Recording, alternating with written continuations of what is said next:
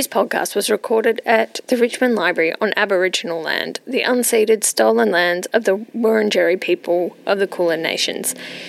It also discusses events that occurred on the stolen and unceded lands of the Wilyakali people. We pay our respects to their elders past and present.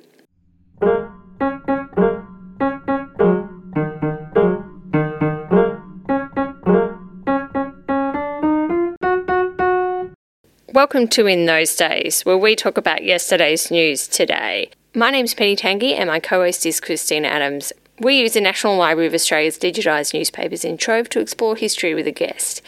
This episode was recorded at the Richmond Library Makerspace as part of their Artist in Residence program.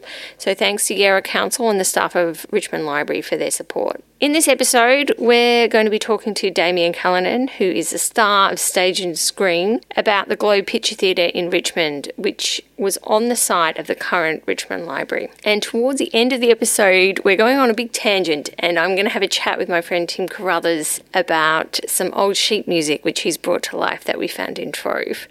Damian Callinan is a very funny man. He has a show coming up in the Melbourne Comedy Festival called Unlikely Friends. It's on at 3 pm Saturdays and Sundays at Comedy Republic from the 30th of March to the 21st of April. I consider that to be a very convenient time and it will be a very funny show. So give yourself a treat.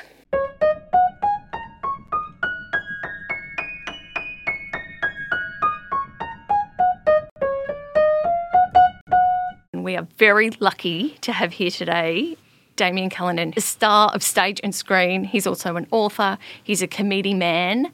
That's like a comedian that's a man. Mm. Um, people might not have heard of that before. It's good to unpack that. He's one of the funniest people I've ever met. Oh, that's nice. Welcome, and you know, Thanks for having me. Yay, Damian. Exciting times. Yeah, it's like getting an old band back together. Yep. Yeah. Here we are. well, you and Christina have travelled together. We haven't have. you? We did Roadshow South Australia, probably other places too. Mainly that. Mainly that. yeah, we wore rat masks, Yeah. headpieces in. I remember Catch the Damian flare. overcommitted to a character in an op shop. Anyway, the first question I always ask people is, uh, do you use Trove much? Uh, on occasion, Okay, that's weird. Not every day. yeah. Look, I used it for. I used it a little bit in the research for my show Double Feature, which is based on my mum's 1946 diary written in Melbourne. And my brother uses a lot. He's our kind of family historian. He did a lot of the research for that show. So but just finding things like mum might reference a particular theatre. The Children of Mary was another constant reference in the diary that no, neither of us had any inkling about. So I don't think Trove was particularly helpful, but we did find uh, evidence. Of it. it was a kind of a youth, female youth movement Okay. uh, where they would wear weird little wedding dresses and a blue cloak cultish. and a veil over the top. And didn't according to my my aunt Margaret, who was a president, so was mum, both high achievers in the world of youth cults, as it turns Wow. out. Mm, They didn't do much. She just said we just kind of sat there and occasionally sang hymns. And at the end, she just went, "You know what, Damian? We were useless." Because I do talk about that in the show a lot, and I ask the audience when I get to that part of the show if there's members of the audience and hearing their different stories. It's pretty, yeah, and they constantly contradict me because I've written up. So look, to be honest, some of my some of my brother's research I abused. yeah. You know, I said things like to be a member of the Children of Mary, you had to be a single Catholic female, you had to promise to marry a Catholic, and you had to participate in the blood sacrifice of the weakest altar boy on Good Friday. Yeah. Well, And they dispute that, some of them. Yeah. But, you know, blood on their hands, not mine. Yeah. Oh, this is true. I'm going off on a weird tangent here, but I was doing the show recently. I was doing it at a corporate event. Seems unusual, but it was um, their. It's called the Elders' Rights Advocacy Group. Well, weirdly, they just asked me to be a keynote speaker, and I went, "Oh, well, I could just do this show because I think it fits in because there's this storyline in it of my parents in a retirement village and what happens in the aging process, and with the tragedy that ended up killing mum. So I kind of went, "Look, let's do that." Um, anyway. because they're a very evidence based group, I think. Uh, and they were really into it. No, but they were very interactive.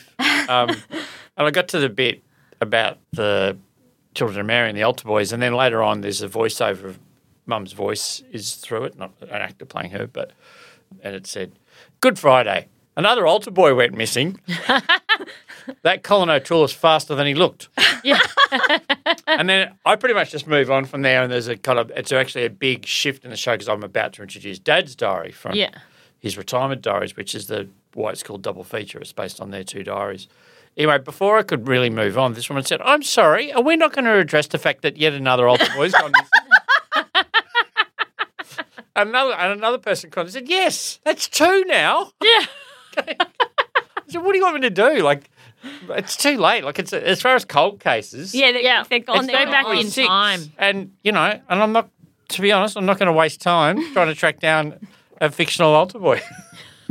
I love Anyway, it. I do. It's one of the most specific heckles I've ever gotten. So the episodes that we're doing now, they're all focused on Richmond, the suburb. So do you have, what's your history in Richmond? Well, I only discovered today. Um, my father moved around a lot when he was young. His family lived in Clifton Hill. They lived in Moreland. They lived in uh, Northcote at the time that he met Mum. But I discovered today he was born in Richmond. Oh, Yeah. This was 1920. and Catholics, that makes sense. Big Catholic area, Big Catholic Richmond. area. Yeah. We're not positive whether it was in a home. We don't know what address. I don't. I don't have any knowledge that his parents lived in Richmond. So we assume it was probably at Bethesda. Hospital. That would make sense, yeah. Um, otherwise, it would have been. I think they were li- living in Clifton Hill around that time. But so that's pretty cool. And I also discovered that. Um, so I'm a Eureka descendant. So my great grandfather and his three brothers fought on the side of the miners. The fighting calendars of Eureka. My cousin Lee wrote the short history, which I adapted into a show for the 150th anniversary oh, wow. I didn't see that one. called Eureka Stocktake. Nice. One of those, the probably the most famous of the four, was Michael. He was the eldest. And he sa- sadly died about ten years later in a horrific mining accident. But apparently, his funeral was so big, it kind of there were thousands of people marching up the streets of Ballarat. Wow. I think it was probably his son or nephew used to own the Prince of Wales on Church Street. Well, That's the good. pub owners in Richmond as well. Yeah. Now, I remember you doing a show in Richmond as well. In a venue that Christina and I also once did a show in. So I think I saw the show. And it was not a traditional venue. Far from. No. Well, it had been converted into a venue. It was a it was a three story terrace, and it was called the Owl and the Cat. Owl and the Pussycat. Pussycat. Yeah. Yeah, that's right. Um, and what was your experience like Um, performing? Well, we, I did. I was actually only talking about this last night. We did it because we we had a Regional Arts Victoria tour about to happen, so I did some warm up shows. Uh, and it was a weird place to do up shows because the, the it's the tiny. I think it's close to the tiniest venue I've ever done. Like, Yeah. So it was basically that he converted the was it the second floor bedroom Yeah, basically into a- a, theatre. Yeah. Yeah. And Sort of. bedrooms in, in Victorian era homes were tiny, and there was no augmentation. It was, Not really. The What stage was, was, kind Was of like a stage? recess, and It was because I have quick odd. changes in it, so we had to. Mm. Because Zilla, my wife, was teching it. She was reminding last night that we kind of, you know, you're like your those triangular changing areas that you see like at a market. Yeah. Yeah. yeah. Like that was how big it was, and I'd have to like do full physical changes in this area, about half, like a diagonal part of a phone booth. Yeah. And Yeah. there was a little kind of raised area kind of up to the side. And so I'd have, normally I'd have like a stump. So I just had a stool just up, up in the corner. and I remember the, I did I think I did a couple of nights. And um, one night there was a whole bunch of my mates who I kicked the footy with all sit in the front row, a lot of whom very rarely go to the theatre. Uh, and I was performing right on top of them. just, you know, my balls hanging out over, over their laps and in footy shorts. And they used to see me in footy gear. Just not And- at that angle. And I remember Jimmy, Jimmy New as he's called, because Jimmy Old was there. Anyway, Jimmy New said to me afterwards, he said, Jesus, that was good. But I was freaked out because I could physically feel you transforming into other characters. Like, like it almost felt like it was happening in my body. What the hell? Then when you turn into that like nine year old kid, and I was just going, it's Damo, but he's nine. And I believe that he's nine. It was doing my head in. That's a powerful performance. So that was the Yeah. merger, wasn't it? Wa- That was the merger, Yeah. yeah. yeah. So that's a, an experience of a theatre that we've had in Richmond, a mm. converted theatre. Now, what I really want to talk about today, though, is where we are now and what it used to be. The library. So we are in the Richmond Library, but this library was built in the 1970s. And before that, there was the Globe Picture Theatre here, which showed silent films, and it was built in 1912. You are a star of screen as well, mm. stage, Yeah. Mm, and you've made your own film, mm. adapting your stage show, The Merger. He did all of the things. And I have heard, and correct me if I'm wrong, that making films is very hard because it costs a lot of money. Uh, the merger evolved as a film, not through any original intent on my part, but the f- play itself is quite cinematic in structure. There's a, a young boy making a documentary about the football club. For for those who don't know the merger, the story is a of a small, struggling country town football club that look like they'll either have to merge with uh, one of the clubs in the other league, or they'll just fold. And rather than that, the prodigal son football coach uh, Troy Carrington recruits refugees. That's the basic setup. But in the play, Neil, the little boy character, was making a doco, and so I found almost a And you played all the characters. Yeah, Which, so- in a way, was hard. Harder than in a film. You can get other people I could to get do other bits. to do it. Yeah, uh, easy to organise rehearsals. Um, That's how it started. And people would say to me almost from the very first night I did the show, I had someone come and say that should be a film. And that refrain just kept repeating. And eventually, a couple of people said, uh, it should be a film and I'll help you. Gavin Baskerville was the first one who said that, and we kind of knocked around a first Oh, nice. knocked around a first draft. And then when I made another feature film called Backyard Ashes with Mark Grentell, who co-wrote and directed it, he came saw the live show and said, "Well, let's work together." So yeah, that's that's how it started. So it's um it wasn't a particular drive of mine to make films. It is now. I, I love the process so much. So you haven't always thought in the back of your mind, oh, I wish I could make films, but it's No, not really. No. I, Sort of stumbled into it. yeah, and mo most things like that. My my career is largely unplanned. I just like doing the things I like and are drawn to good stories and. Did you study acting at all? Not formally. I did. Uh, I was a primary school teacher, and I went back and did a graduate in performing arts. Oh, okay. Which I thought you were just going to say I was a primary school teacher as though that was Yeah, I had to, had to in keep the kids focused somehow. A little bit. So yeah, I became a drama teacher, and in the process, that got me acting and performing, and did everything from improv to mask theatre to forum theatre, all sorts of stuff, and eventually stand up, which kind of brought me back full circle. Doing mm. stand up and then got a winning competition, really, I could just get up on stage and make up characters and creating my own work. So there was no real plan. But now, if I have a plays, I would love to continue. And I am writing both uh, a film version of Double Feature and I'm writing a comedy Oh, drama excellent. series. Yeah, I really, I really enjoyed it. I look at like any process, you don't know how hard it is until you do it. Yeah, I don't Yeah. really want to go down the independent path, completely independent path again, because it took five years. So yeah, it's um, it's a very difficult process. It's it's a kind of a flawed system too. That the creators of films, particularly independent films, are the ones who don't make the money. Mm. So our film's been on Netflix for three years, uh, and it's gone spectacularly well on there, to our knowledge. in- Yeah. it's constantly trending, and it's been on Netflix for three years, which is an achievement in itself. I haven't got a single cent. You're of joking. that. Not a- Are we going on strike? What's happening? Let me know. Let me know. So what yeah, I, it's, can I mean it's it's it's our you know it's a puzzle. It's a puzzle to work through as a creative. How do you hmm.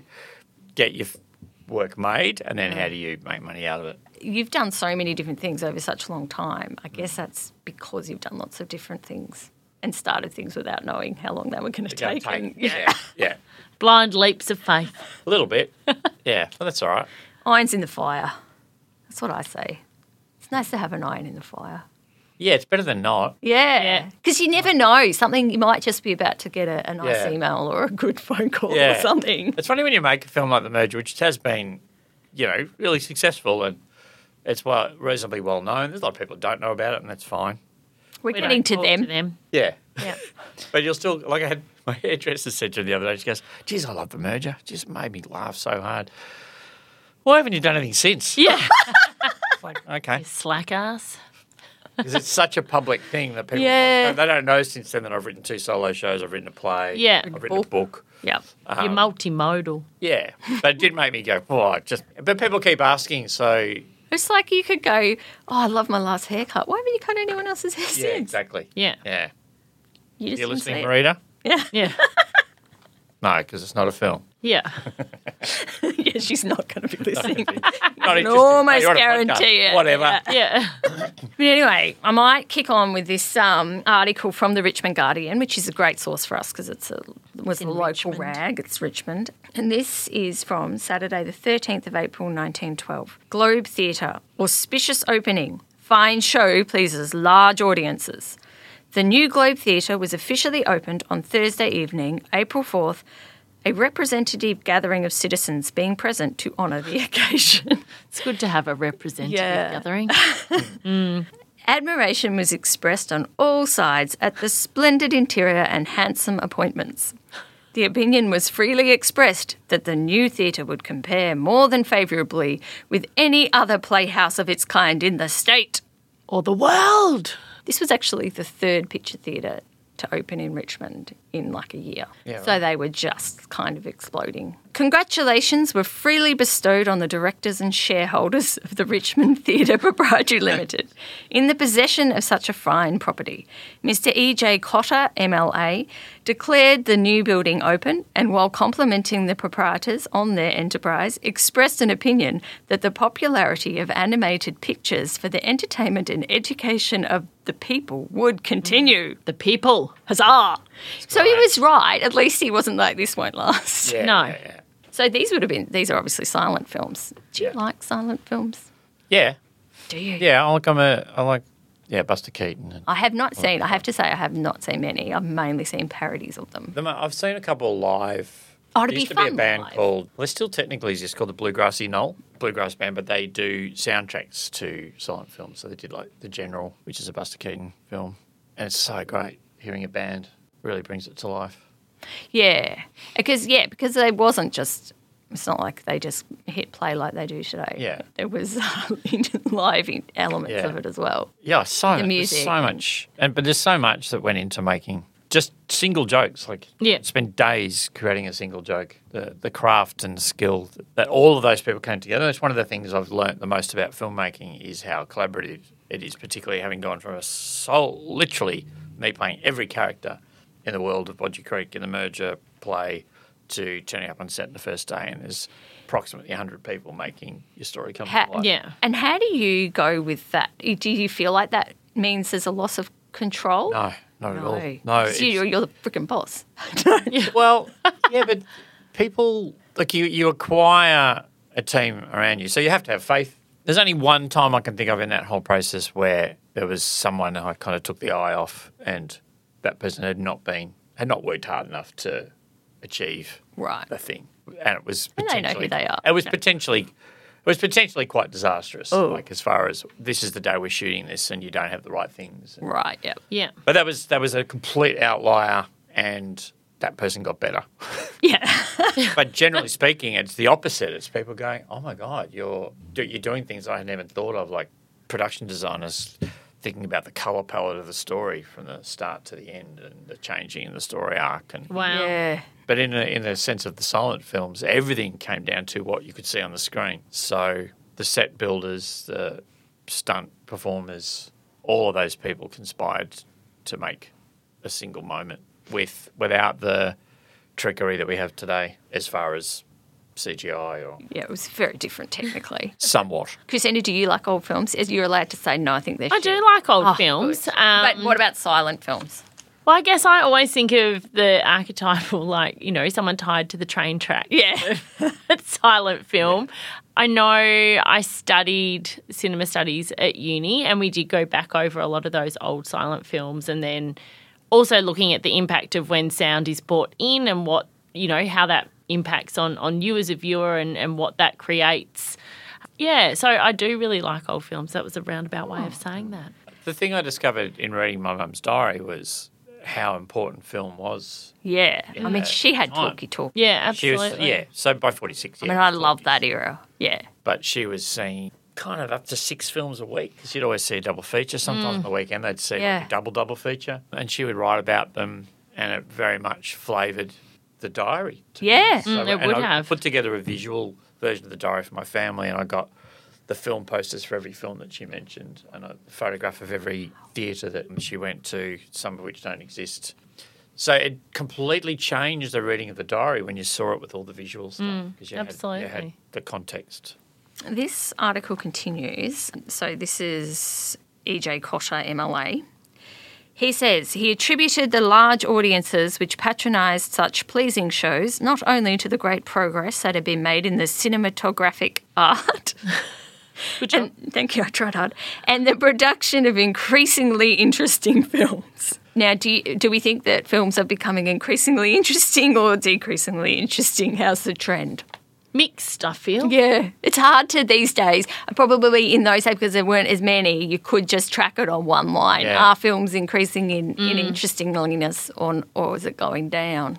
Oh, I think Because I think some of the first films really weren't very interesting and then they were able to Yeah. do more. Oh, look, you'd have to say it is increasingly interesting, but there's still a lot of not interesting films being made. True. But the techniques and uh, I guess what the conflict is in does the technology overtake the storytelling? That's probably the challenge. But there's still incredibly beautiful, just plain stories being made. Best, probably the best film I've seen this year, or close to, was Christmess. Just came out. You know, it's a very, it's an Australian Christmas film, but it, it's about a, an actor who is, he comes out of rehab just before Christmas, and his world's completely imploded. You know, his his agent's not returning his calls. He's estranged from his family, and he moves into a halfway house, and that's the kind of setup. And the victories are very small through it, so it's not like a huge redemption at Christmas. Uh, Heath Davis is the filmmaker. 135 grand Wow, he Whoa. made it for. Like, and it's certainly the best Australian film I've seen this year. Wow. So it's it's still, you know, but it's an old school story. Well, he says it's not just about the films being increasingly interesting, um, but also to the better conditions that the people now had for enjoying such entertainments. By judicious and humane legislation, their hours of their hours of labour had been decreased and their wages increased. They had more money to spend and they had more time to spend it in. Naturally, they had more enjoyment. And this is true. The workers there. The yeah, he means the it. workers, and Yeah. this is this is Or quite. the It's stars true. of the screen. It's very hard to tell. Yeah, so people have more money, and so then and they've got more time, so they can go to the theatre. And it's true because, and at that time they tried to shut down the sweatshops, and uh, there was a lot of big move to people working in factories. Yeah. wasn't always actually a really good thing for the workers because the factories weren't always very nice either. There was also a bit of a building boom as well, so people did have more money Yeah. and Yeah. a bit more time. Still lots of unemployment. But yeah, on average, I think it was probably true.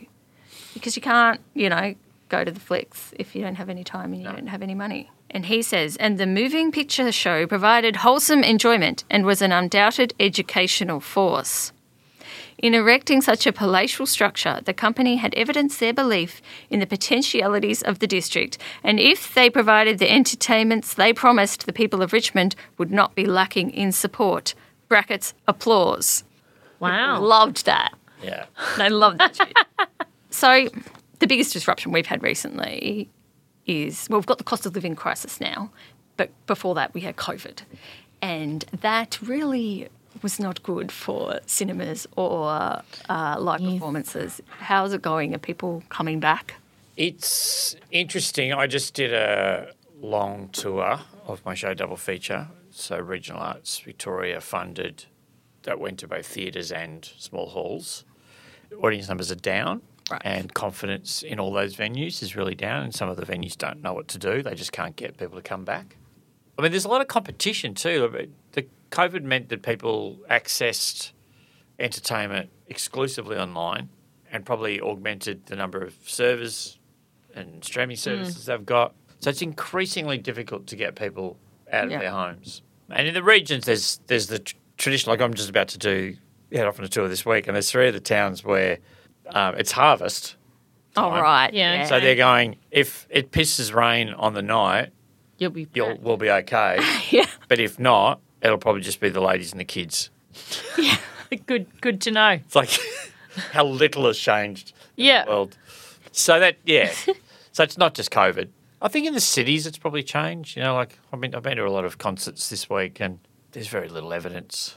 So they were full, people were were out full, and about. Yeah. and about. It, but certainly for a time. And also COVID introduced, as I said, all these other streaming services and allowed people who can't go to the theatre the opportunity to see things. Yeah, so it's mm. not it's not all bad. Like it definitely has made Absolutely. things much. But I more- think right through that period, I was cancelling tours and negotiating tours, and we remounted the merger live show in the wake of the film. And so it got cancelled one year. We did it the next year, but they wanted to film it, so we actually got paid to film it, so that mm. they had it as a backup. But then, time by the time we did the tour, the tour happened, and I was going, "Well, are you going to put it on that night, like for people who can't mm. come?" Yeah. The people, you know, and none of them did. Not a single. oh rude. And then not long after that, till we went into lockdown, and there was one venue that said, "Oh, can we have it for a night and put it on?" They did it, and but I feel like the ball's been dropped a bit. Yeah. uh, for acce- accessibility. Learning, it doesn't always happen, does it? No, that's the thing reading that here in that article though. Like that was 1912, and how many technological changes have been since? That was just for silent films. Yeah. And I've, I've just lent you a book called My Giddy Aunt about mm. the kind of vaudeville era, particularly from the female performer's perspective. And they were constantly having to adjust what they did as the film world started to take over, like from the silence to the Absolutely. talkies. And I think it's not so much the change that change is bad. It's it's the way. Well, it's it's always capitalism. Always tries to Yeah. like you're not getting paid from your Netflix. Yeah. That's That right. mean if you were getting paid properly for that, it would be like, oh great, you know, it's changed. great. We- we- Yeah. People change what they do, and it's and, and, and very few people on the outside, everyone would have a perception that Happy Days Damos films on Netflix. yeah. And I'm not whinging. It should be different. I w- it should be different. It- yeah. you know, and just let me the fault of the know when we're chaining ourselves to something. Yeah. For you that. Yeah, That's we'll be there. Okay, now do you want to know what was on at the theatre on this when the Globe was opening? Uh, let's have a. Christina and I are going to have a guess of what the opening film. I'm going to go with Rex and his dancing pancreas. Oh, I liked that pancreas. Yeah, Um, it's huge in 1912. I know that. yeah, Uh, I'll go Doris and the haunted haystack. Well, you're close. yeah, I thought I might closer. be. Yeah. Yeah, closer. It was Yeah. George and the Dragon. Oh. We were- Yeah. Oh, yeah, there's a bit of That was the star picture. of for- insight. yeah, the star picture for the first evening. On Tuesday evening, a splendid drama of Australian life was screened in Breaking the News. The picture was founded on the famous painting of the Australian artist John Longstaff, which hangs in the National Art Gallery. It proved a stirring production, the incidents of a miner's life being vividly depicted. That might be one of your relations.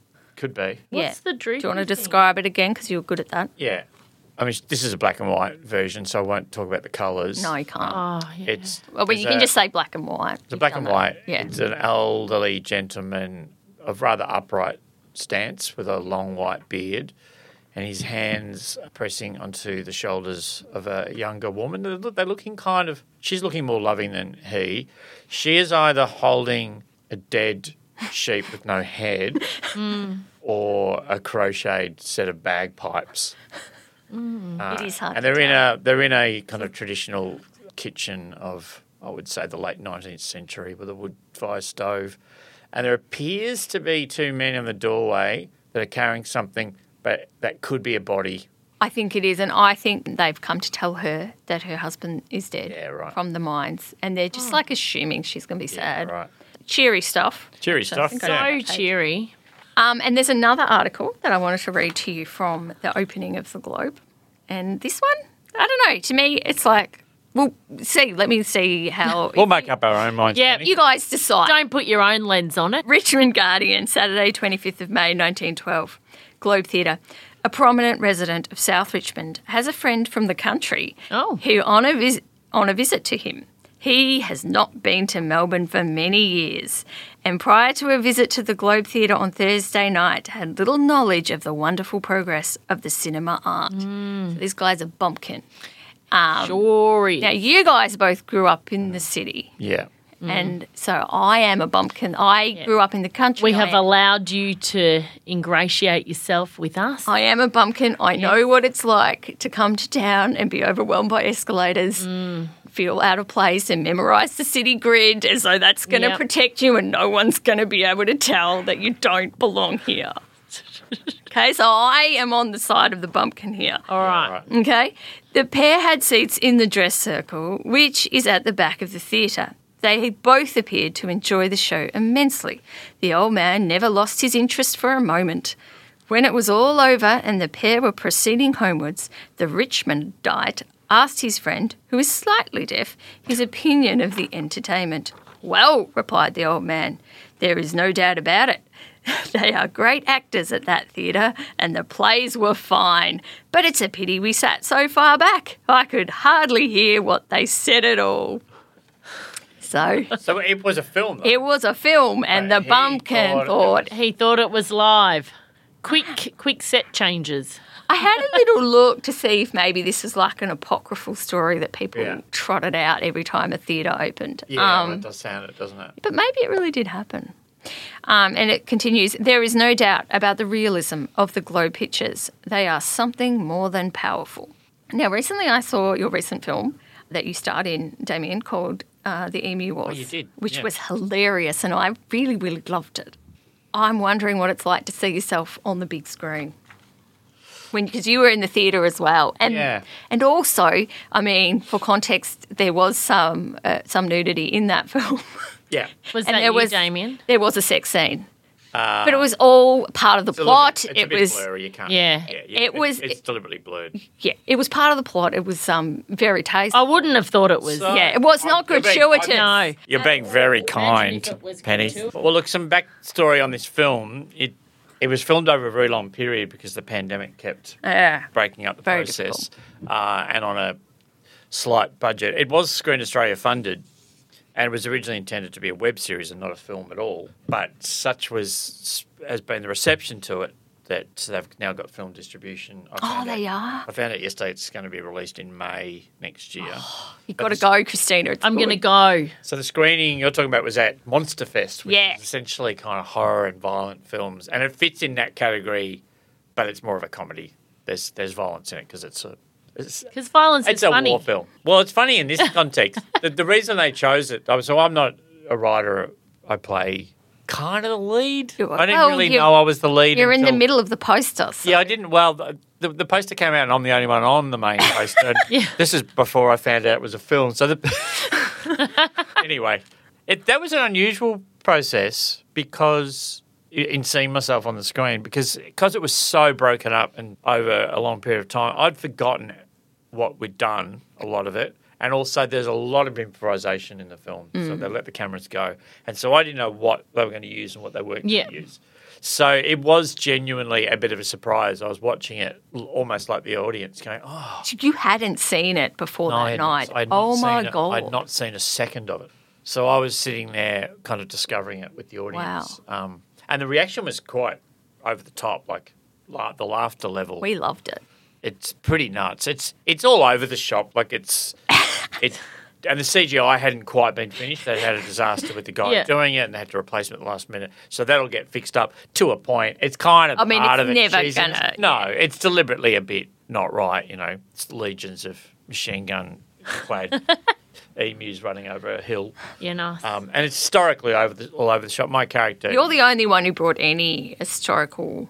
oh yeah, I'm the only character that exists Yeah. in the real story. So those who don't know the Emu War story in 1932, such was the plague proportions of emus on the wheat belt of Western Australia. They called in the Australian military and they brought a guy called Major Meredith in, who brought a company together of all World War One veterans, and they approached it like it was the Battle of the Somme, but it was summer in Western Australia.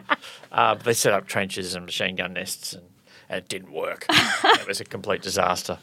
But the, w- there's no attempt in this to, to tell that story. No. It's complete invention of, and I, I love them. I looked it up them. Trove afterwards. It didn't Yeah, happen. Did absolutely. not happen. Well, it happened, but not, Not like not, that. Not, our version. Yeah, not that version. and I love that they did that because it would have. And Jonathan Schuster, who was the original story idea generator, he just said he just said straight away. People would just once once they once you know what the basic story is, you'll get bored with it. So they've completely thrown the rule book out. This is the last part of the article.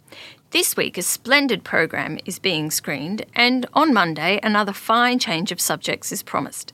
The beauty show has attracted large entries, and young ladies that own to prepossessing looks mm. are advised that the time for closing is almost at hand. Excellent. If you think you're hot, Yeah, get on on. the oh, stage. Yeah. The Globe Picture Theatre did not just show films; it had other like live glad it had events. pageants. Yeah, So and glad. and that goes into the next article that we're going to read because it was actually in that time it was pretty much 50-50 films and live shows in the same night. So you'd go along, there'd be live performers, and they'd, they'd show a bit of film. This is from the Argus on the 10th of February 1915. Trouble at the Globe. Comedian sues for wages. In the district court yesterday, Harry Hoddinott, professional comedian, sued Henry Percival, manager of the Globe Picture Theatre Richmond, to recover six pounds for wages for a week's appearances at the Sounds Globe about right. Theatre. About right. Yeah. Yeah, six pounds. It's seven hundred dollars. Yeah. Would you do that? Work for seven hundred dollars for the week. If it was you just probably five have. minutes a Yeah, it depends what the work is. It, it's kind of hard to describe to those who aren't doing it, but there's some work that you'd gladly do. Well, I mean, you're here for for a week. Oh. Yeah, and then That's there's gigs nice. like this. Yeah, where you go, what No. the fuck am I doing? But you know, before I leave the library, there'll be some objects I'll take with me that Yeah. Yeah, that will make it all worthwhile. He Yeah. said, I'm staring at a keyboard. Yeah, moment. some of the yeah. recording. We I don't even know how to haven't play it. We don't. We haven't even used it, so Yeah. You'll find out its value on Marketplace. It'll be fine. yeah, that, so that's a fair bit. But he didn't get it. So the article continues Sir Ridgway appeared for Hoddinott and Mr. Blair for Percival. Hoddinott, the complainant, said that he had performed in England and South Africa and had been with the Brennan Fuller Circuit for two and a half years and for nine months with the Tivoli Theatre Management. After being engaged by Percival, he appeared at a Saturday matinee and at an evening performance at the Globe Theatre. His turns went good on each occasion. I love it when your turn goes good. Yeah. I had a good turn. In the evening, he sang two songs, which were encored, and made three bows to the audience. Imagine if you'd done a fourth. So, in your experience, Damian, do you think people, performers, are generally good at assessing how well their turns went, particularly comedians? I think they are, but when you're trying to convince a judge that they're paid, then your your lens fudge it a bit. Yeah. say, is Yeah. quite different. That's why he's talking about how good he was in the past, Mm. not on those particular nights. He said went good, but I don't know. I mean, it's very unusual to get an encore in comedy because Hmm. people have been. You've heard the you joke. never get. I've, I've had some, but very rare to get a standing ovation Mm. in comedy, even if people love the show. And the reason I reckon for that is people are emoting the whole time in comedy, Mm. whereas in drama you watch you might watch something for an hour and forty minutes, and then there's just an eruption. Um, I think that's why comedy can be one of the most confronting performances because if you watch a dance and it's crap, you'll still clap at the end, Yeah. and that dancer won't know that no one really liked it. But a comedian, if you're not actually hearing some sort of response within the first five to ten seconds, well, it's pretty disastrous, isn't it? Yes, yeah. and that's why, ever so often, when someone does seem to not know that it hasn't gone well, it is particularly staggering. Some, there's narcissists everywhere. Yeah, though. that's true. Do you remember my show I did in 2009 called Is This Thing On? The Dave Berry story? I didn't see that. So it was essentially a play exactly about this. It was about a tryout comedian who'd been going for nine years who had no ability to understand how shit he was. So anyway, I created this really likable character who was like running comedy rooms and just trying everything, but he was no good. And there was a German documentary filmmaker obsessed with Schadenfreude who was chronicling, chronicling, chronicling his life. And but one thing led to another, and he started to get famous Right. being rubbish. Yeah. Um, the interesting thing of that, the show used to begin, it was quite deconstructed. I'd have like German industrial music by Faust playing in slow motion to a spotlight. So he was not lit until the last minute and he finally got to the microphone. And it would have taken two and a half minutes. Yeah. This kind of laboured, grotesque movement. And then I got to the microphone. G'day, how you going? and, then, and then did five minutes of bad improv. And I had to I had to make it bad to make Yeah. the show worked. But on some nights where people were in on the joke, the laughter was too good, Yeah. and so I had to. I developed this system to self sabotage. That if I got a laugh, I then explained to the audience why it was funny, and just drive them back to silence. Yeah. But if they weren't in on the joke, it was the most excruciating five minutes of my career. But it had to be there to make the play work. Otherwise, it Yeah. Yeah, makes sense. And how, in real life, how self critical are you? I think you have to be. Yeah, I guess like I always, if a gig doesn't go well, I try and analyze it. Yeah, factor in the audience to a bit, but you can't blame them. You've got to work mm. out what it was. Particularly when you're doing new material and stuff, you, you go, oh, or you go at the end of it, you go, oh, I shouldn't have started with that. That's why they weren't they weren't ready for that bit of material. Yeah, so I am I am self analytical hmm. to work out why things didn't go as well as they could have. Have you ever? Because I can't imagine. Because I think of you as a very, very successful person. But have you ever? Do you ever want to give up? Like, how often do you think I want to give up? I can't. I don't want to do it anymore. No, not even close. Really? Yeah. There, look, there's part of me that wants to write more, but then I love performing too. Really do love the live thing. Mm. Having said that, I got through the pandemic reasonably well. I didn't. I wasn't like, oh god, I need to. I, I'm not one of those comedians that needs to have a fix of live performance. Like when I go on holidays, I go on holidays. I don't think where can I do a gig. Yeah. Oh my God, does anyone do that? Do people do that? So many people. do. Just go, I might get up. Yeah. No. You know, or you go, or people say, oh, you're going to Dublin, you're going to do gigs. No, I'm there for a film festival. I'm doing. I don't. Yeah. I don't, wanna, Ah. I don't want to switch my brain into No. that thing as well. Yeah, but I don't. I don't ever think, what, what have I got myself into? Let's let's put an end to this. Yes. let's, uh, let's let's park it. Back to the classroom. Yeah, yeah. Naturally. we, we've got a few unfilled positions, Damian. Oh, yeah, yeah, yeah, Or even a bit of CRT on the side. yeah. Keep keep your hand in. Christina's constantly recruiting. Constant. I always feel like Strength I to need to have backup plans. Just always. What's your backup plan from now? I've done all sorts of weird jobs. So Oh, that's I feel like right, I could have. go back to any at a moment's notice if I had to. horse training. I go back to working at a racetrack or doing wine tastings. Those skills don't leave you, Penny. They're there. They're there for life. Very I never calming. came to visit you. No, I hate. I did Can I notice just that. I say, did and because you're both people who know, do you, you know about wine? You've, you've done a show you've about done a it, show about Yeah. it. Yeah. I why I hate going to coming tastings. I hate it. Why? I hate walking in, the absolute silence. Someone ambles out and goes, "What do you want?" And then you have to taste it and have an opinion in front of them. Yeah. And then I always slip in. I used to um, run a couple of cellar doors because then I still get the industry special. Yes. Always. Like, oh, we don't usually get this out. No, I bet you don't, but I'm here now, so get it out. Nah, I'm just there in a flat panic, going, "What? Do, I, what am I?" Uh, I Well, people like it. Christine, I can't. horrible. We can't stand it because I grew up going to cellar doors. I like I've known how it. Mm. to speak at one. and I feel comfortable in them, and um, And the more- know how- more I know how to get that. Dad used to have this way of he was very knowledgeable, but he wasn't one of those. There's a lot of people in cellar doors who just want to show off what they know. Mm. But Dad would just ask enough questions that they'd go, you know what? Yeah. I'll open the Hill of Grace. Yeah, That just it's disappeared. coming out. He, that was- he just You've had this asked some pertinent questions. Whereas You're he just- obviously smart. They're just getting out the orange juice for me. Yeah. They're like, she's a can't Moscato wait. what do you think of this? And I'll, uh, I won't, I won't say. anyway, You don't have to go to them. I don't anymore. For a little while, I pretended it was a nice thing to do. Like I thought it was something that I should like Yeah. doing, and so I went. And then now, So I when your go, no, friend I- used to do it and I wouldn't have made it hard for you, you still didn't come. oh yeah, well that's right. I might have had a nice Yeah, time. The- yeah. the we would have made it. I did come- important people in your life. Yeah, we would would have have- helped you through this. Would have really held your hand. All right, we're going to carry on with um, Harry Hoddinott's story here. Okay. Percival came into his dressing room after the evening performance and said, I will not be able to keep you. You are unlucky. The night is very hot, and this is the worst house I have had. Witness said he would have to sue him for wrongful dismissal. Percival replied, If you stand on your dig, you won't get anything. On the following Monday, Witness went to the theatre and offered his services, oh, which is beautiful. Like after you've already been sacked, you just turn up on Monday. When I've seen that. when Percival told him that he would not be required and offered him a guinea for the Saturday appearances.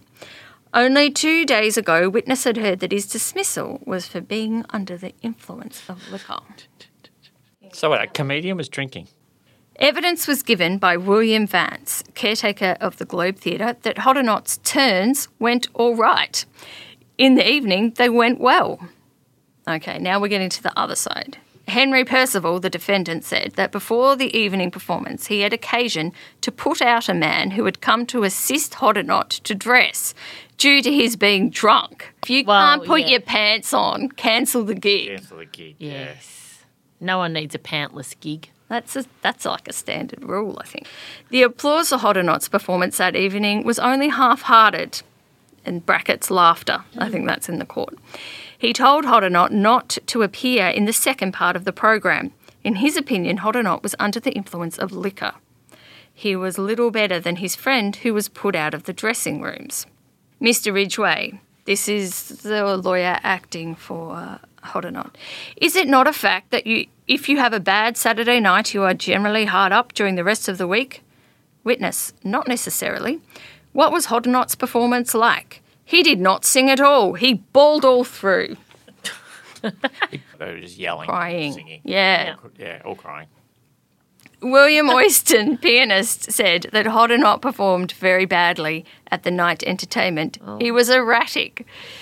Mr. Ridgway, but was there not a certain amount of hand clapping?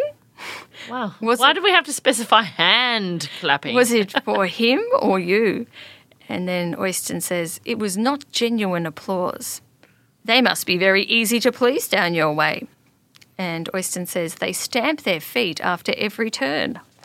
Do people Yeah. still ever, is there much foot stamping? Yeah, particularly in those a wooden uh, hall. bleachers in circus tents. You know, Yeah. get a bit of that.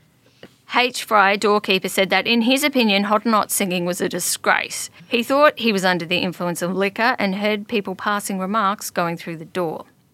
He's pissed. Best.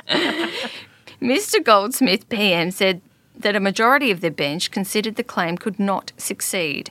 They were not convinced that Hoddinott was drunk, but it was evident that he had not done his work in a way that could have prevented the manager from complaining. There was justification for the manager's action. The claim would be dismissed. So Hoddinott did not get his money because it does sound like he was shit. Yeah, it's- Yeah. yeah. Yeah. And I think that's a reasonable judgment, to be honest. Yeah. Like, we can't definitively say Whether he was. you were Hmm. drunk, but we can definitively say you were shit. yes. yeah, exactly. That's right. It could have been a number of reasons. Look, the arts industry is notoriously insecure, but have you ever got the sack? I was thinking about this. I don't know if it's the sack is the right word, but Lawrence and I were asked to do. There was a TV show happening on the Comedy Channel, and we we were kind of at the peak of our duo stuff. We we, we did stuff separately, but we were doing we did like four comedy festivals mm. Mm. over five years, and we are doing tri- Triple J together. We got asked. It was really Lawrence was the host, and I was the second banana, if you like. So it felt like it was more t- to do with him, but they went, "Oh, this is perfect" because they're used to working together. The show was called The Big Schmooze. My memories are foggy, but we essentially were given it. We said, "That's it's yours. You're doing it," and we Yeah. were we were like days away from going in to make. I assume it would have been the pilot. Then the agents. There was, you know, there's always a bit of noise stuff. It's either noise or silence, and it was a mm, bit of Yeah. both. Anyway, someone, you know, higher up had said, "No way in the world," and all of a sudden we were out before we'd even started. And Matt Hardy and Kate Langbroek did the show. Right. Did Okay. a season, maybe two seasons. Yeah, like a Tonight okay. Show Yeah, yeah. sort of thing. Hmm. I don't really have much memory of it. So that was kind of. It felt like we got sacked, but we hadn't, you know. You hadn't haven't got actually our done language anything. yet. Yeah. that Oh. was um, coming. So yeah, I've had more of those experiences of thinking that you've got something and then didn't happen. Now, I reckon you would have been really good in the remember how vaudeville era. so give me a Do you feel that? Can you oh, sing? nice. No, Can you? I could dance. dance? I'm, I'm kind But of. could you do what I call character sing? I reckon I you could cope, character yeah, sing. I, yeah, um, I call it dickhead bravado. Yeah. and character sing is about right. Yeah. But we- Yeah. we haven't- You'll be Wow. fine. That's the way to be a comedian at the time. So Yeah. I reckon you would have. Well, I think I would have ticked all the boxes like character, Yeah. a lot of clowning, um, Your love of lederhosen. lederhosen. Yeah. yeah, love an accent. Yeah. So I Yeah. think I would have ticked a lot of the boxes, and I would have learnt. Like the dancing would have been fine. I would have just picked Yeah. up. I I think reckon it'd I'd be be, great. I reckon I would have been all right. Maybe that's the next show I should do. I should do a think- vaudeville show. I think so. Yeah. The industry's Absolutely. calling out for it. Get it. in a Yeah. ca- get in I'll do the life story of Harry Hoddinott. Yeah. Well, you know what happened next. He mo- well, I think he went to war. The war. Oh. I'm not 100 percent sure because there's a couple of different Hoddinotts, and I honestly. Those Hoddinotts. I it's hard to decided keep track. I didn't. It was was a bit of a tangent. This Yeah. is the problem that I have. Let's follow with this. Percival's story instead. I'm like, we're meant to be focusing on Richmond. the Richmond, the side of the Richmond Hills. Library, and then I'm obsessed with this guy and whether it's the right Harry Hoddinott going to war. So I had to drop that, but I think he probably did go to the war, and I, then I think he went to Broken Hill. You know um, how he died, though? How? He got up in the parapet and took three bows. Yeah, nice. It was the third Yeah. bow that killed Yeah. him. Uh, so have you have you been to Broken Hill much? I have, yeah. I did the Comedy Festival Roadshow there a couple of times. Not for a while. Mm. Nice. Because um, he wrote basically what was at one time almost a theme song for Broken Hill, because he wrote it for the 1933 Broken Hill Jubilee, and it was called We're Going Back, Back Again to Broken Hill. Now we're going on a tangent. My friend Tim Carruthers and I are going to have a bit of a conversation about Harry Hoddinott's music and also about our music camp in Broken Hill in year 10. It makes sense.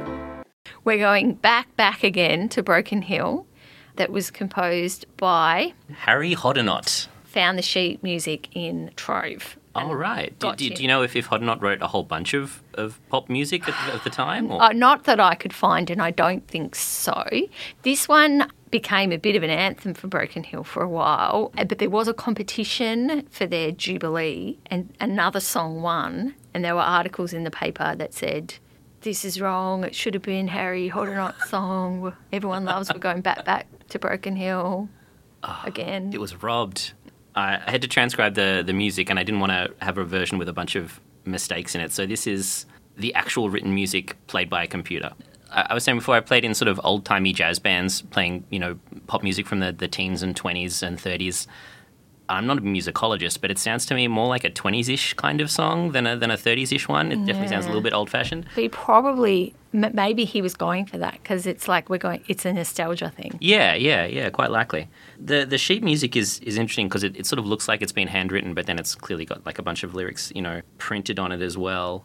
But it's it's not it's not that kind of professional sheet music that, that, that you that you see even from like you know because you see you see music that's that was printed in the 1930s and someone has you know used proper like hot lead printing to to make it look all neat and nice, and this is clearly someone's drawn it Probably mainly for Broken Hill people. well, yeah, I guess so.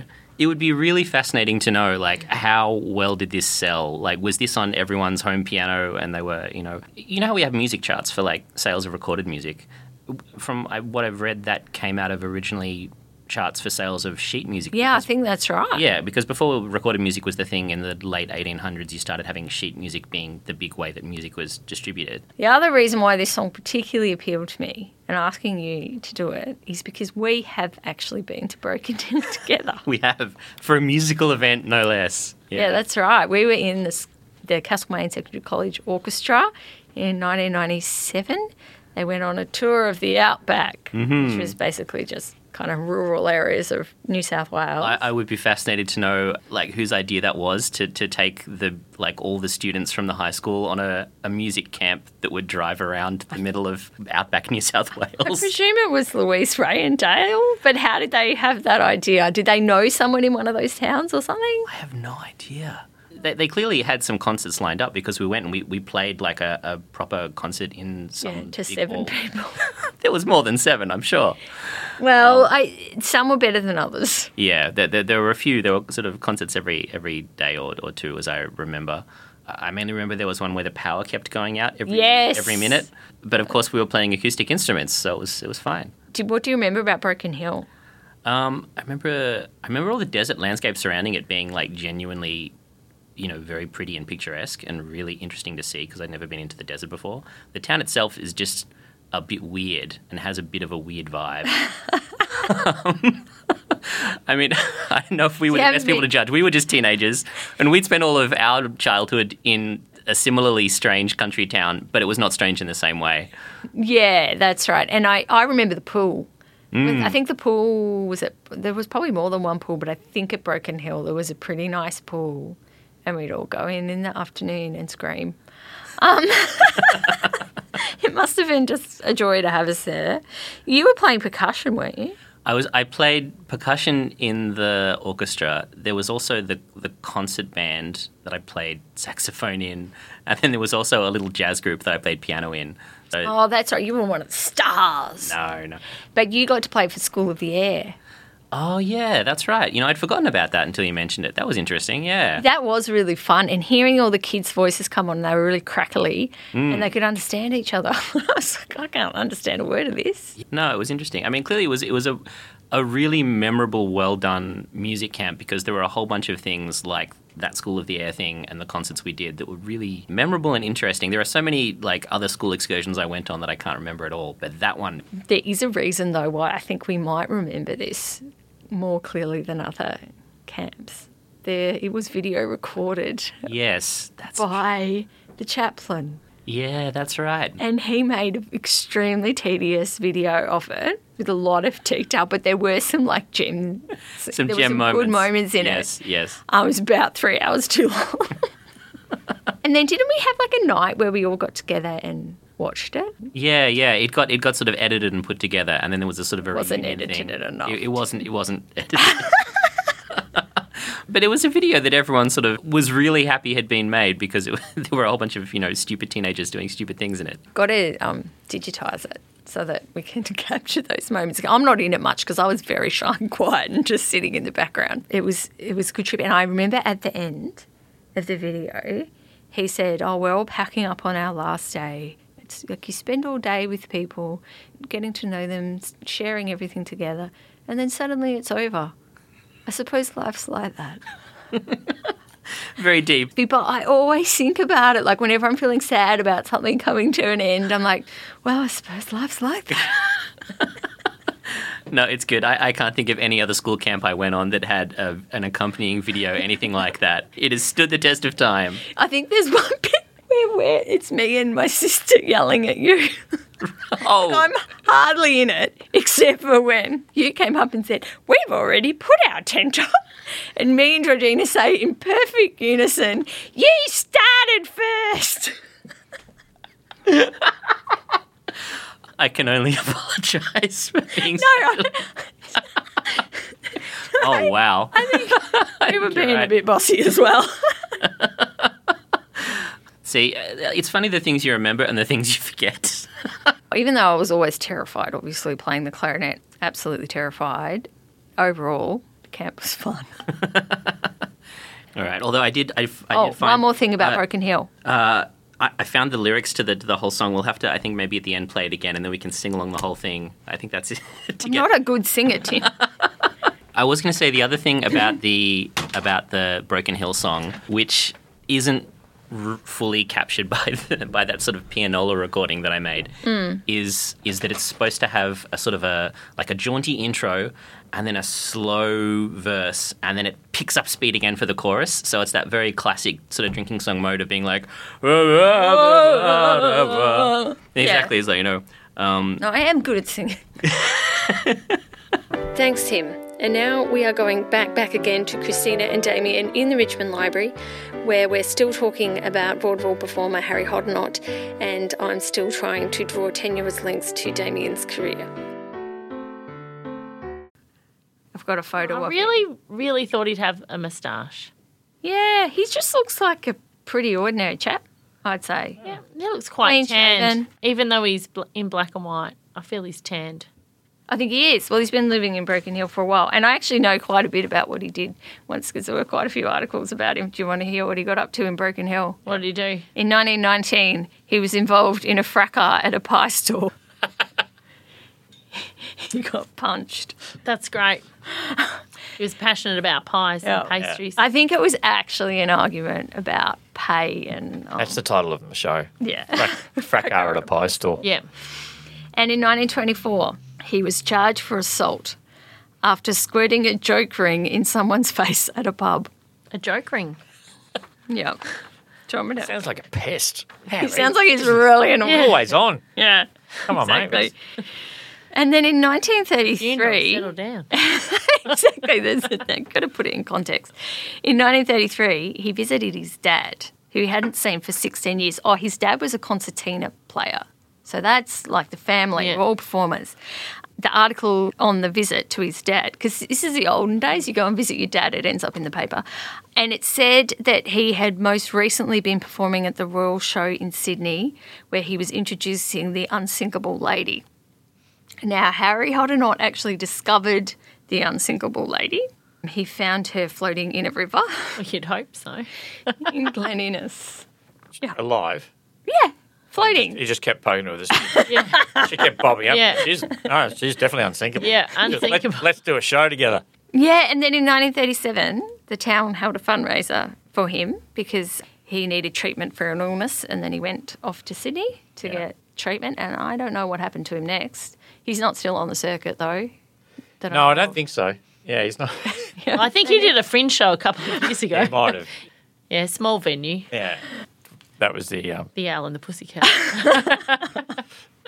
Oh, and uh, hang on, I'm going to say one more thing about him because I don't really want to mention this, but in this era, but I feel like also I don't want to not mention it. Yeah. In this era, this was very, very common. Um, he also produced and starred in a Gollywog show.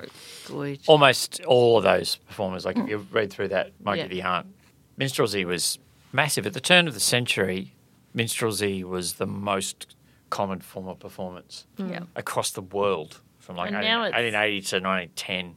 I did a whole lot of research for my show Swing Dance about, Ah. about that era, and because that's where swing dancing came from. It came from the cakewalk and all that was um, plantation workers on their days off used to perform to their plantation owners on their lawns, and they'd dress up and basically mock them and put on their finery of the costumery of the you know European style landowners, and they used to make up dances mocking their dance style, and that's what the cakewalk was Yeah. Ah. and then that evolved into their own dance that then minstrels used to copy. And Right, so replace. then it got And there was a flipped around. bizarre period where that started and minstrelsy was so big, but they realised that the Afro Americans were better at it, and there was a period where there were people who were blackface, whiteface, blackface. Hmm. So on stage doing it, and so like to try and fool the people that they were actually white, but they were actually black performers. Wow. Okay, That's that is so complicated. Yeah, it's so Yeah. complicated. That's complicated. Yeah. Yeah. So I didn't want to not mention it, but also it's not fun. No, it's not fun at all. It's not fun, But and it's- but it happened, and mm. and I also don't want it being like, oh, he was just a fun guy who squirted things. He was Yeah. probably also pretty racist. he was Um, poking a woman with a stick in the river. Yeah. Trying to get it to sink. he was dead, and uh, Ascertained she was not Yeah. sinkable. he didn't jump in and save her. No. No. Wonder how many people she he tried that with where it had failed. nah, sinker. Nah, she's gone. Gwen's, Gwen's at the bottom of the Murrumbidgee. Didn't pop up again. Bring Pam in. Yeah. Held her down for five all right. minutes. nah, didn't resurface. yeah. That was his own scientific experiment. I don't think we had to learn that he did blackface to know that he wasn't, he wasn't properly. When I he's thought you spraying guys- people. I thought you guys might be more on his side, but nah. Ah, Sounds like I a don't know. wanker. Yeah, no, it, it sounds like the kind of person you'd avoid in a green room. Yeah. Yeah. You see him there and you're like, oh, I might just wait outside. Yeah. Want to lift home. Yeah. He, didn't live, he wasn't on the way. Okay, so the last article I wanted to share with you is very cute. I think it's cute. All right. And because remember, this is the reason why we're talking about all of this is because where we are now, this very site used to be the Globe Picture Theatre. Yes. And we're reading oldie newspapers. So this is from The Age from Monday, 7th of August, 1939. Newspaper published 101 years ago. This copy of Melbourne's first newspaper, the second issue of the Melbourne Advertiser, dated January 8th, 1838, was found last week during the remodelling of the new Globe Theatre, Church Street, Richmond. So, in 1938, they found an oldie newspaper and they were very excited and they looked back on it and thought about what people did in the olden days. The discovery was made by a carpenter who was repairing a floor, and the paper was found inside a tin box enclosed in another tin box. The advertiser was published by John Pascoe Fawkner and was written for him by hand. The paper consists of a single small sheet folded in two, and its reading matter is made up mostly of advertisements, the principal news item being an account of the murder of a police constable, relegated to the back page. The back page of a two page. Yeah, exactly. Yeah, I'm like, that's disappointing. probably the easiest Yeah, place to right. find it. They've people have always been interested in old newspapers. Yeah. I like that it's handwritten. Yeah. So, what are you hoping, Damian, in hundred years, Hmm. someone finds a newspaper article about you? Which one would you hope they're going to? It's interesting, isn't it? Because uh, We're going to read out like we're reading out about Harry Hoddinott. If people Yeah, are going to be assessing, yeah, did we want to be friends with Damian Callinan? So, Oh, no, there's nothing too bad out there.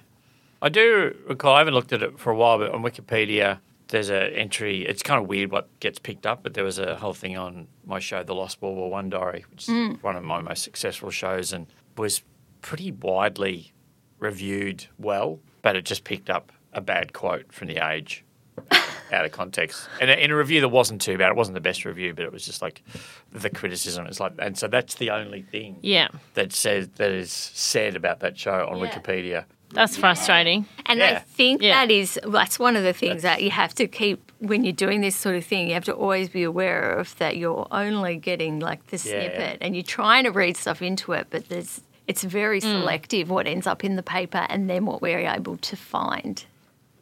I did. I was trying to think of what. I tried to think of what the first thing ever written about me as a performer was. I don't know if it is the first, but the first review I ever got was the show I did with Lawrence, and the review was in Beat. I think it was. Oh.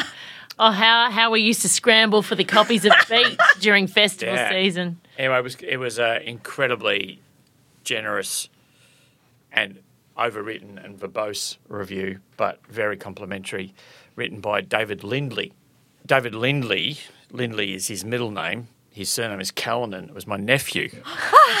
and this wasn't solicited. He just decided to Yeah. write it, and that's his That's style. great. Like his his Facebook post is like, why use four words when you can use two hundred? Um, Hope you're listening, Dave. That, we still laugh about the fact that that was my first review, and people go, "Oh, that's man, that's Yeah, he must be. He must that. be all right. Don't know what else. No. Maybe I'll plant something. Yeah, write do something under, plant. sh- under a pseudonym that Yeah, that talks about me. very Damian Cullen and the unsinkable woman. Yeah, we tried, but Well, god damn it, he didn't yeah. think. I think there'd be like Facebook posts or messages and stuff like that that I'd like people to find. That you know, hmm. people write you really lovely things. Hmm. I mean, we've just got to hope that the digital archives are able to survive. Because Yeah. it's very possible that, you know, actually paper and books and stuff will last longer. But anyway, thank you so much, Damian, for coming and talking to us Thanks, Damian. about this site that we're on. Isn't it great? Richmond Library that used to be the Globe Picture Theatre.